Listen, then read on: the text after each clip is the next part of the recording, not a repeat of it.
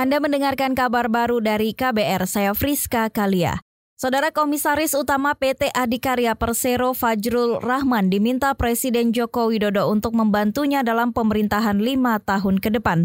Meski tak merinci jabatan yang ditawarkan Presiden Jokowi, namun Fajrul menyatakan siap menerima tawaran untuk masuk dalam birokrasi. Saya bersedia, nah, saya, saya mengatakan pada Pak Jokowi bahwa saya bersedia. Enggak komisaris utama Adikarya tidak, saya tidak. Untuk sementara ini belum ada kepastian soal itu, tapi mungkin nanti akan dibicarakan lebih jauh mengenai soal tugas yang akan diberikan. Apakah nanti harus mundur? Komisaris Utama PT Adi Karya Fajrul Rahman mengklaim dirinya memiliki kompetensi mengisi jabatan Menteri Jokowi karena berpendidikan di bidang ekonomi, hukum, dan komunikasi politik. Fajrul juga membocorkan petunjuk bahwa jabatan yang diamanahkan kepadanya nanti akan banyak berinteraksi dengan media massa. Sejak pagi tadi, sejumlah nama diminta menghadap Presiden Jokowi di Istana Negara. Sekitar pukul 16 tadi, rival Jokowi saat Pilpres Prabowo Subianto juga tiba di Istana Merdeka untuk menghadap Jokowi, diduga terkait posisi menteri dari Partai Gerindra. Sementara itu bekas ketua tim kampanye nasional Joko Widodo Ma'ruf Amin Erick Thohir menyatakan telah ditunjuk sebagai menteri oleh Presiden Jokowi. Namun Erick merahasiakan kementerian apa yang akan ia pimpin. Lebih banyak di ekonomi. Nah tentu dalam lima tahun ini dengan kondisi daripada persaingan perang dagang, ekonomi yang banyak juga sekarang negara tetangga juga mulai merasakan. Nah ini kan perlu diantisipasi. Bekas Ketua Tim Sukses Jokowi Erick Thohir menyebut Presiden memintanya bersiap menghadapi tantangan perang dagang antara Amerika Serikat dan China yang juga berimbas ke Indonesia. Erick juga memastikan segera melepas jabatannya sebagai Komisaris Utama Grup Mahaka yang bergerak di bidang media massa, telekomunikasi, rumah produksi, bioskop elektronik, restoran, dan olahraga.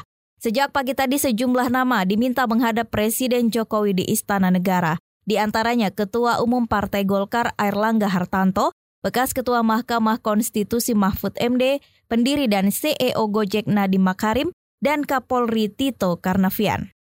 Sementara itu Presiden Jokowi mengundang lima pimpinan Dewan Perwakilan Rakyat hari ini di Istana Negara. Menurut Wakil Ketua DPR Syufmi Dasko Ahmad, undangan itu bisa jadi sekaligus konsultasi terkait nomenklatur kementerian dengan komisi yang ada di DPR. Ada kemungkinan bahwa konsultasi yang dilakukan itu adalah berkaitan dengan telah ditetapkannya eh, kemarin komisi-komisi dan AKD dan kemungkinan juga sinkronisasi soal nomenklatur yang ada, akan ada beberapa perubahan yang seperti kita sudah dengar di banyak media massa. Wakil Ketua DPR Syufmi Dasko Ahmad berharap penyelarasan nomenklatur kementerian cukup menyesuaikan komisi yang ada di DPR, sehingga DPR dan pemerintah tak harus melakukan revisi undang-undang tentang MPR, DPR, DPD, dan DPRD. Syufmi Dasko juga meminta pemerintah segera menyusun kabinet baru sehingga alat kelengkapan dewan bisa segera disahkan pada paripurna mendatang.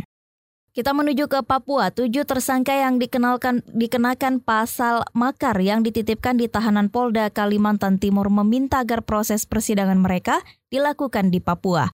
Direktur Lembaga Bantuan Hukum LBH Papua Emmanuel Gobay menyebut permintaan itu disampaikan ke tujuh tersangka saat ia bersama beberapa advokat Papua yang tergabung dalam Koalisi Penegakan Hukum dan HAM Papua berkunjung ke tahanan Polda Kalimantan Timur Kamis pekan lalu. Sana untuk memastikan kondisi mereka dulu menyangkut eh, pemenuhan hak eh, bantuan hukum itu kita akan pikirkan bagaimana eh, rekan-rekan advokat di sana sudah ada beberapa yang mengusulkan dirinya ingin siap menjadi tim kuasa hukum. Direktur LBH Papua Emmanuel Gobay juga memastikan tujuh tersangka dalam keadaan sehat dan diperlakukan dengan baik, tidak mendapat intimidasi atau kekerasan, dan hak-hak tersangka juga dipenuhi. Ketujuh tersangka asal Papua yang dikenakan pasal makar yang dititipkan di tahanan Polda Kaltim itu ditangkap ter terkait demonstrasi yang berujung rusuh di kota Jayapura akhir Agustus lalu.